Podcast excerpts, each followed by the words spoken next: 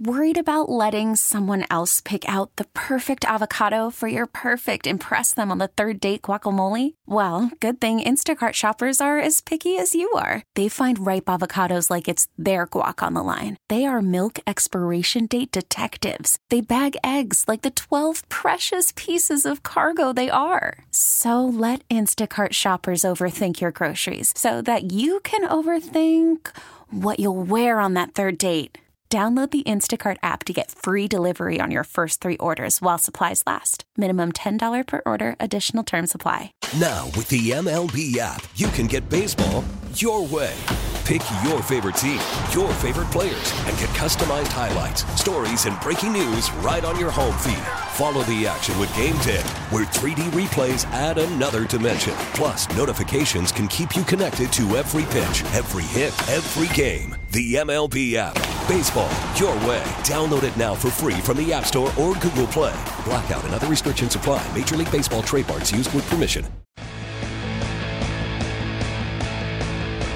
We want to come here and represent the Buffalo Bills, the organization of Western New York, the Bills fans across really the world, and show people who we are and how we do things, and just the level of class that we try and present ourselves with on a day-to-day basis. And, and again, the results important, yes, it is certainly important. Um, we put a lot of time into it, but I'm just anxious for people to see what the Bills stand for and how we do things, including our fan base.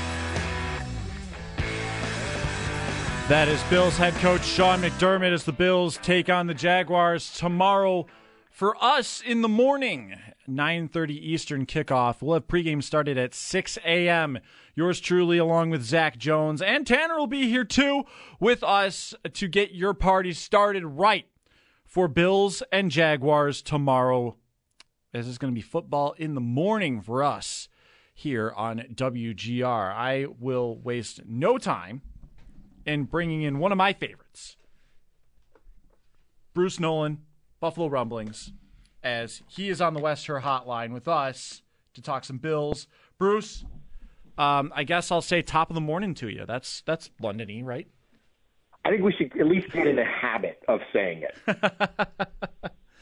top of the morning to you. Top of the morning to you. Bruce, it was I think the way I say it is the Bills got the got their story straight for the national media last week in what was just a dominant win over Miami. Everyone, you know, rightfully so, talking about a historic Dolphins offensive performance a couple weeks ago, and the Bills going ahead, not only putting the kibosh on that, but reminding everyone that uh, Miami has some work to do on the other side of the ball.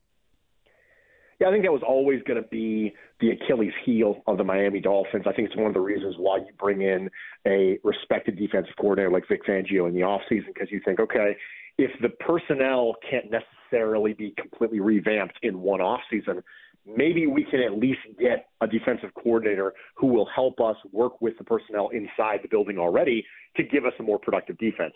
And that just hasn't proven to be overly successful thus far. I think one of the things is that Vic Fangio's system is so widespread now in the NFL that offenses around the league have I don't want to say caught up, that's not the right word, but they have developed a counterpunch to one of the things that Vic Fangio has historically done and that's he was the predecessor of hey, we're going to rotate back to two high right? For a long time there, the Seahawks and the Legion of Boom, everybody wanted those long, rangy corners. They wanted to play cover three. That's what they wanted to do. And then offenses would counter with these big, deep over routes that would affect cover three. And then defenses, of course, pivoted from that to the two high shell that you've seen with Vic Fangio's defenses. And now offenses have learned to be more patient. They've learned to play seams. They've learned to go 12 personnel. They learned to run the ball, things like that. And so – it's going to be interesting to see what the next evolution of defenses is to this because it's always a punch and counterpunch thing. And it might be a situation where Miami was just a little bit late to the game. They brought on Fangio after everyone had already developed an anti-Fangio weapon. That is a it's an interesting look at that because of the fact that he has been uh, so successful throughout this league. But then, hey, everyone was saying last time Josh Allen faced a Vic Fangio defense, he ripped it to shreds, and it's more of the same there. Uh, so it's a pretty good outlook on just how widespread um, a coach's legacy could actually end up being a bad thing for you um, when there's enough tape on it. Yeah, it, it's a I think we don't think about it this way, but it's a little bit like boxing or MMA in the sense that sometimes there is a new a newfangled thing, right? There's a new thing that people get excited about. There's a new strategy. There's a new strike. There's a new technique. Um, in, in MMA, a lot of people, you know, it's low leg kicks that they're going with this, right? It's an idea that you can chop someone out underneath you. And then there's going to be a counter to that where people are going to start keying off low leg kicks to make sure that you're stationary. You're going to get straight rights and things like that. And so there's always this punch and counter punch, sometimes very literally speaking, in the in the instance of of MMA. And it's just like that in offenses and defenses too. So I absolutely didn't like Miami getting Vic Fangio because I think he's an upgrade. But it might be a circumstance where, yes, you got something.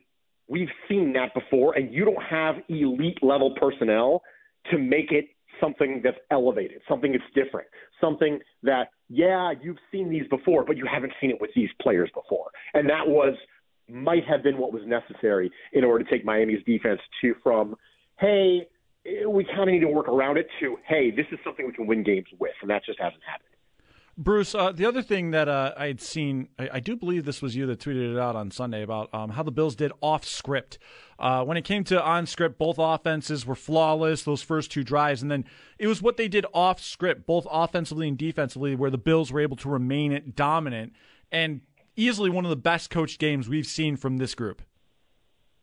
Absolutely. And one of the things that we were constantly getting on Josh Allen about post week one, rightfully so, was his inability or refusal to play within the system, right? Everything was hitting your back foot, panicking, scrambling around, going hero ball, trying to make something happen.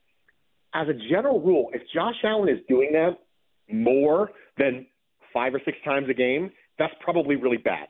Like, that's probably a really bad thing. You don't want to put on your cape on every single down. Sometimes you just go to your job in Metropolis, working at the the newspaper and the Daily Planet, and you're just Clark Kent, and that's fine. You just go to work, you go to your nine to five, you punch in, you punch out. You're not putting on your cape every second of every day, and that was a big part of the Bills' offense against Miami. So much of it was inside script. So much of it was inside the structure of the offense. Now, Josh Allen still did Josh Allen things, and that's the thing. That's the thing that can separate you from a team that has Tua Tagovailoa as their quarterback from a team that has Josh Allen as their quarterback. One of the things that Kyle Shanahan, coach of the 49ers, said after he faced Josh Allen on Monday night is there are simply a few plays that players like that can make that can win or lose you a game that other people can't make. And that's one of the reasons why they traded up and got Trey Lance because they thought, I need a player like Josh Allen. Now, Trey Lance clearly didn't end up being a player like Josh Allen, but it's those extra five or six plays again. Kyle Shanahan was like, listen, I have quarterbacks who can play within my offense. I've had my Jimmy G's that can play with my offense. What I need is I need those five or six extra plays because no matter how good of a play caller you are, something is going to go wrong. Someone's going to miss a block. Someone's going to get covered up. They're going to call the perfect rock to your scissors. And when that happens, then you need to put on a cape. Then you need to be Superman. No, we don't need Clark Kent for this. We need to go around the world a bunch of times and turn back time because that makes total logical sense. And so Josh Allen's ability to only do that when it's necessary is extremely dangerous because then he's playing within an offense that is a good offense. You have Stefon Diggs, you have Dalton Kincaid, you have players. James Cook has played really well this year. You have players who can play within the system and do well. But then when things go badly, then you have Superman. And so you're sitting there as a defense going, well, what am I supposed to do? If he plays within the system, he can still beat us. And in the rare cases we get him to play outside the system, then he beats us anyway. That's the exact recipe you want as a Bills offense. Bruce Nolan of Buffalo Rumblings joining us on the West Herr Hotline. Bruce, looking at the other side, um, obviously Josh Allen does Josh Allen things against Miami, and it's just almost heinously criminal at this point. But the big thing being just how good this Bills defense can be and has become. But then also at the uh, other side of it, the yin to the yang, uh, they also lose Tre'Davious White for the season again, um, unfortunately, with that Achilles injury. So the big thing here being how impressive was the defensive play calling against the Miami offense that looked unstoppable, and how much of that success can we expect to see going forward throughout the rest of this year? I think the big takeaway from the Bills defense against Miami was how much they forced Miami to play left-handed. You're not going to be able to take a team and force them to play left-handed the entire game. But if you force them to do something they're not good at enough, then that's when the mistakes come, and mistakes kill drives. And so Leslie Frazier and the defensive philosophy of the Bills the last couple of years has been based around the idea that you can't put together 9, 10, 12 play drives without screwing up enough that your your offensive momentum, your offensive play calling, your offensive down and distance was going to get behind. And so you can't put together those long runs. Somebody's going to mess up. Someone's going to drop a pass. Someone's going to blow a block. And when it happens, you're going to be behind. Sean McDermott is like, no, we're going to make you do those things, right? We are going to influence you to make those mistakes. And so for Tua, it's that we're going to make you hold the ball. And Tua has been known for the same thing that Tom Brady was known for in his time in Tampa Bay, and that is quick trigger, high A dot, which is those two things typically don't go together. That's one of the reasons why it's so explosive. It's lightning strike. It is I'm holding the ball for 2.1 seconds, but I'm throwing it 10 yards down the field. That's a very dangerous combination. You can do that when you use fast motion, when you have players like Tyreek Hill and Jaylen Waddle. If I can get you to hold the ball, if I can say no, no, no, we're we're not going to let you have that. If you want to beat us with a three and a half second play, tossing the ball down the field, you go at it. That's completely. I'm completely okay with that. I have made peace with everybody I need to make peace with. If that's the way I'm going down, then that's fine. But that's not what Miami's built to do. And so that is the highest compliment you can give to a defense is they take away the thing that you want to do. It's what we said about Belichick all those years. We said he's going to make you play left-handed. Now it looks like that's what we're seeing from this Bills defense, and that's very exciting. So one of the other things about this team that this defense has made them even more exciting than even in years past has been this pass rush has looked as good as we've ever seen it under Sean McDermott. Probably even the best we've seen it under Sean McDermott. And last year we had a decent chunk of Von Miller. Miller may be coming back, and it might be at a very opportune time. Greg Rousseau not playing in this game, Shaq Lawson officially questionable. The depth is finally being tested, but they bring in Leonard Floyd. They see Rousseau stepping up. Von Miller will be coming back. This pass rush has been allowed to pin their ears back in a lot of situations, even with the fact that sometimes their run defense is suspect. They still cause you to have to see this pass rush in positive situations for them. Yeah, it's a scenario where I think that the, the type of defense that you always wanted to see from Sean McDermott, I think the type of defense that I think Sean McDermott always wanted to see if you look back to his time in Carolina, his time in Carolina was built around a very aggressive front four that was primarily rushing from the interior with great players like, at the time, Star Lotulelei and his peak, Kawann uh, Short. These were players that were penetrating from the middle, and then you had very active, athletic linebackers on the second level. You had Luke Kuechly. You had, at the later time, you had Shaq Thompson. You had Thomas Davis. You had the people who were making plays on the second level, flying around and making plays on the ball. Ed Oliver and Daquan Jones have been absolutely stellar this year.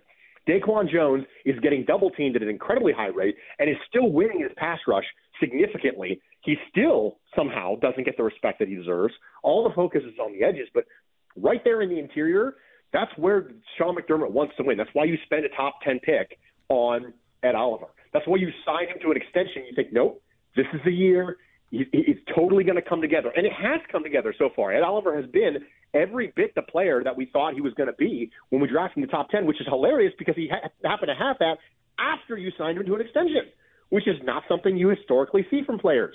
And so I think when it comes to pass rush, I think it comes from the vision of what Sean McDermott kind of always wanted to be. And specifically, it comes from the middle of that defensive line.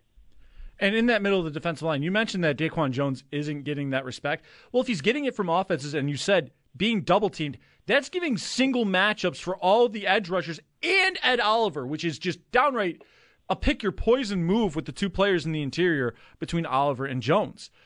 Now, though, you're looking at no Rousseau, possibly no Lawson in the rotation. This could be a nice little put up or shut up day for AJ Epenesa who's primarily going to be there with Leonard Floyd in the rotation. I agree. This is the reason why you spend all those assets. You go out and you consistently get people like this. This is the reason why you don't play one defensive end 75% of the snaps. I mean, the highest snap percentage on the defensive line for the Buffalo Bills Ed Oliver, right in the middle, which again tracks with the way that he rotated defensive linemen in Carolina, where the three tech was the player who you essentially built this entire defensive line around. So it, it's all tracking with what he seems to have wanted all along. And this is the reason why you do it. This is the reason why you draft them over and over again. This is the reason why you sign them over and over again. This is the reason why you think your defensive line's okay and you still go and get Leonard Floyd because the whole thing hinges on your ability to get there without having to blitz. Last year, the blitz percentage of the Bills was actually shockingly higher than people would necessarily have thought because they weren't able to get there the way they wanted to with their four. And so the blitz percentage goes up. As the blitz percentage goes up, the ability to do the things on the back end in coverage, have the communication, be able to flood the passing lanes, things like you did against Tua, that was not possible last year because you had to bring blitz to get pressure. You don't have to anymore. And part of that's because you've invested. You've constantly went back to the well over and over and over again. I would be shocked if the Bills didn't draft another defensive lineman next year. And maybe because of the success we've recently seen, maybe people will respond more positively to it when they do it. Absolutely. Bruce Nolan of Buffalo Rumblings joining us on the Western Hotline. The big one, though, of course, being Tre White's out again. And you hate to see it for the guy, uh, especially the person. There's probably, I can count on one hand people that I think brighten my day faster than Tre'Davious White. And you hate to see it for him and what he fought back from. And he was looking like he was finally back to peak Tre White form, only to lose him again. Kaiir Elam has been a healthy scratch for every game this season. Obviously, he's going to be active now come game day. And the rotation between Christian Benford, Dane Jackson, and Kaiir Elam is going to once again have to uh, hold strong for this Bills defense. I think this is the reason why you make sure you have a player like Dane Jackson. It's because so much of what the Buffalo Bills do on the defensive end is about communication. I think we really, really, really overestimate the value of athletic traits and running in a straight line really fast in a Sean McDermott defense. I think that matters if you're a Rex Ryan defense, 100%. That's the reason why you want Stephon Gilmore and Ronald Darby as your corners in a Rex Ryan defense or a Jim Schwartz defense. But that's not the case in a Sean McDermott defense. So much of it is about communication. So much of it is about making sure you are in the spot where you're supposed to be when you're supposed to be there. It's about recognizing route concepts. It's about passing off routes. It's about not covering grass where you're just like, okay, I'm in zone. I got my spot. There's nobody within 15 yards of me. I'm doing nothing, but but I'm here, right? Getting to your landmarks and understanding it. Eventually, every single zone coverage becomes man. Like that's it, it, it, by its design supposed to be that way. And it's the reason why you have players like Dane Jackson. And so if there were concerns about Kaiir Elam's ability to do that in this defense, it's time. It's time because when you look at the trajectory of Tre White's career and you look at the players in their career who have suffered an ACL injury and then have suffered an Achilles or vice versa, it's not positive. I don't think you can count on Tre'Davious White coming back and playing at a high level at this point. You need to know that, hey, if we get that, awesome. That'd be fantastic. But I can't count on that at this point. And so because of that, hey, Kaiir, this is the reason why we spent a first round pick on you. We believed you could be a player who could contribute. It's time. And last one on the defense here before uh, before we keep going here. Man, Terrell Bernard, what can you say about him and his ability to create splash plays that I don't think I've seen Tremaine Edmunds match in a season, let alone five games into being the full time starter? Now he's been a revelation. There's no question. I think that when you went into this off season, you were like, okay, well, the Bills need need to make a move, and they just they just didn't. They drafted a linebacker that they, although they waffled on a little bit as far as weak side or Mike linebacker, they eventually said, yeah, he's a backup to Matt Milano. Essentially, they exhibited essentially no panic at the middle linebacker position. And I have no idea at this point if that's because they knew Bernard was going to be this good or if they just got lucky. We're never really going to know. But the fact of the matter is, I will take it. I will 100% take it.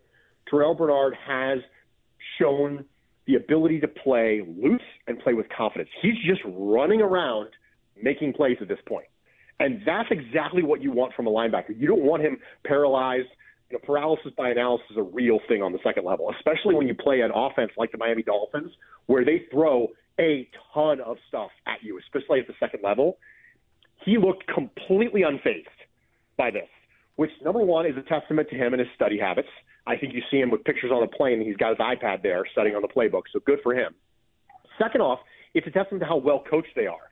It's a testament to Sean McDermott that they were completely unfazed by any of the short motion that is now the you know the in vogue around the NFL. Everyone's asking their offensive coordinators and head coaches in the press conferences, "Hey, why aren't you using more short motions?" Well, we don't have Tyreek Hill and Jaylen Waddle, so and so I think that that's a really important thing.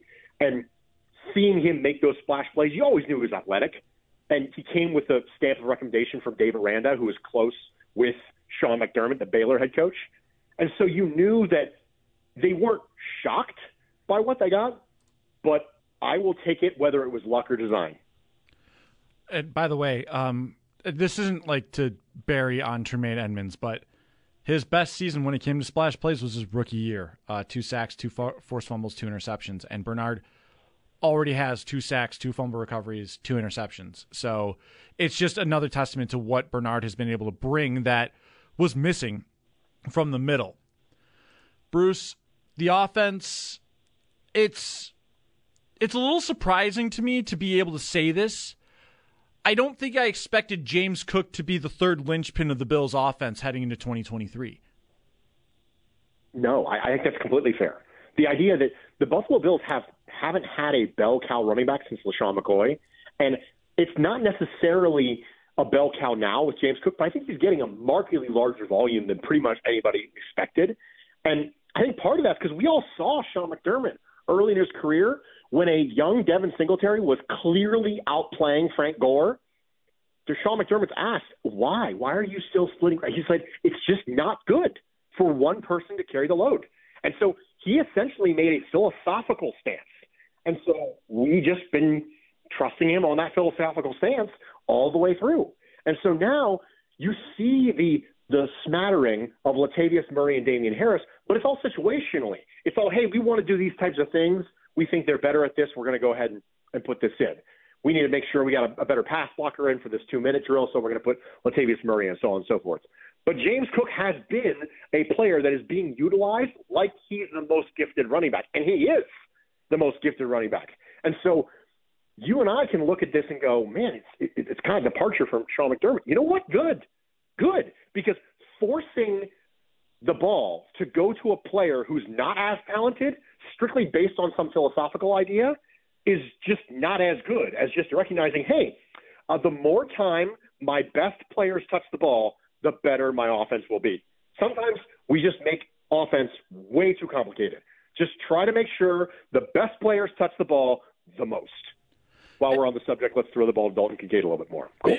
That was actually going to be another point of mine here. Like, I, as a certified hater of Ken Dorsey, I gotta say he's been play, he's been calling some of his best stuff over the last couple games, and even in the New York game until that handoff in overtime, I didn't think that it was a bad game from Dorsey either. So we are seeing a little bit of evolution from the Bills' offensive coordinator, but like you were just about to mention there about Kincaid, this is still a very Stefon Diggs heavy pass offense. While that is great and I need that in my life, um, I do want to see a little bit more from the other aspects of this team, especially with Kincaid. The fact that he was drafted in the first round and everything that I'd heard was, oh, he's basically a receiver. No, when they negotiate his contract, it's going to be a tight end. But um, at the same time, you said you were going to use him. I, I think it's the, qualitatively the message. And so we can look at the trajectory of his targets and the trajectory of his receptions and be very happy with that. But if you look qualitatively at the functionality of his usage, the things he's being asked to do, he's being asked to do things as if he was a 275 pound inline player. And what I mean by that is, hey, let's go ahead and chip. Let's be there one yard off the line of scrimmage as an outlet. Well, that's that's awesome, but you're you're really missing a chunk of what Dalton Kincaid can do down the field in contested catches, being able to make plays down the field with that Utah offense. I mean, he was doing everything for that Utah offense. The reason you get him is because he's a receiver. You don't need to draft a player in the first round and draft a player like Dalton Kincaid in order to get that type of play from him. You could get that type of play from a lot of different players, right? You drafted him because he can do things that are different than the ways that you've been using him. Now, I think that that's eventually going to going to come. I, I don't think that this is time to panic. It's been four games. It's a rookie tight end. I mean, let's be honest. We should be very, very pleased with the fact that he's getting involved at all. It's just something to take into consideration when you are trying to nitpick, okay, where is there an opportunity for improvement? And I think one of the opportunities for improvement is, like you said, having a Stefon Diggs passing offense is great. He's one of your best players. You should give the ball a lot. But also, there is another aspect to this.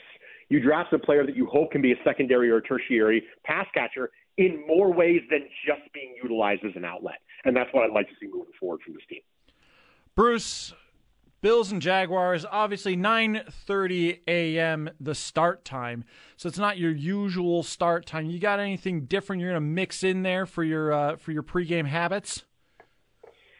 Not really. Uh, I'm gonna I'm gonna try and treat this as if it was just a normal Sunday because I always watch the the London games right mm-hmm. at, at 9:30 Eastern, and so for me, I just really, really want a W for more reasons than I usually do because the rest of the day I have to watch football.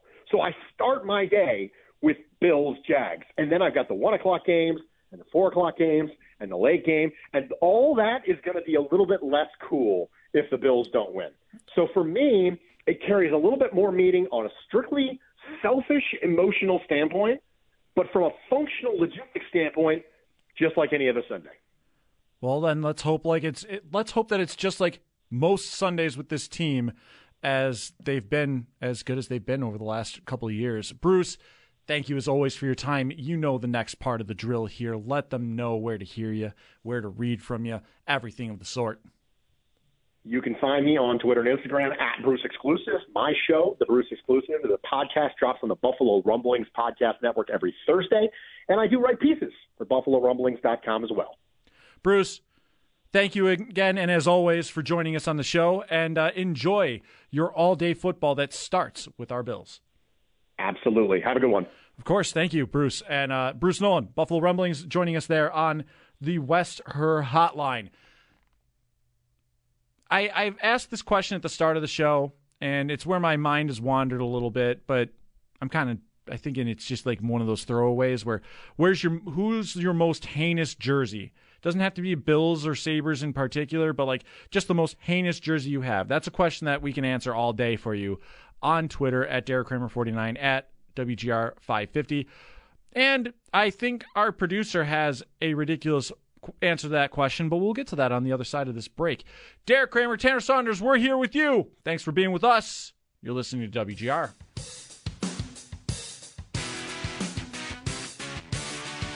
Listen to WGR Sports Radio 550 and thousands more, plus millions of podcasts, all on the free Audacy app. Download it today. We get it. Attention spans just aren't what they used to be heads in social media and eyes on Netflix. But what do people do with their ears? Well, for one, they're listening to audio. Americans spend 4.4 hours with audio every day. Oh, and you want the proof? Well, you just sat through this ad that's now approaching 30 seconds. What could you say to a potential customer in 30 seconds? Let Audacy put together a media plan tailor made for your unique marketing needs. Advertise with Audacy. Visit ads.audacy.com.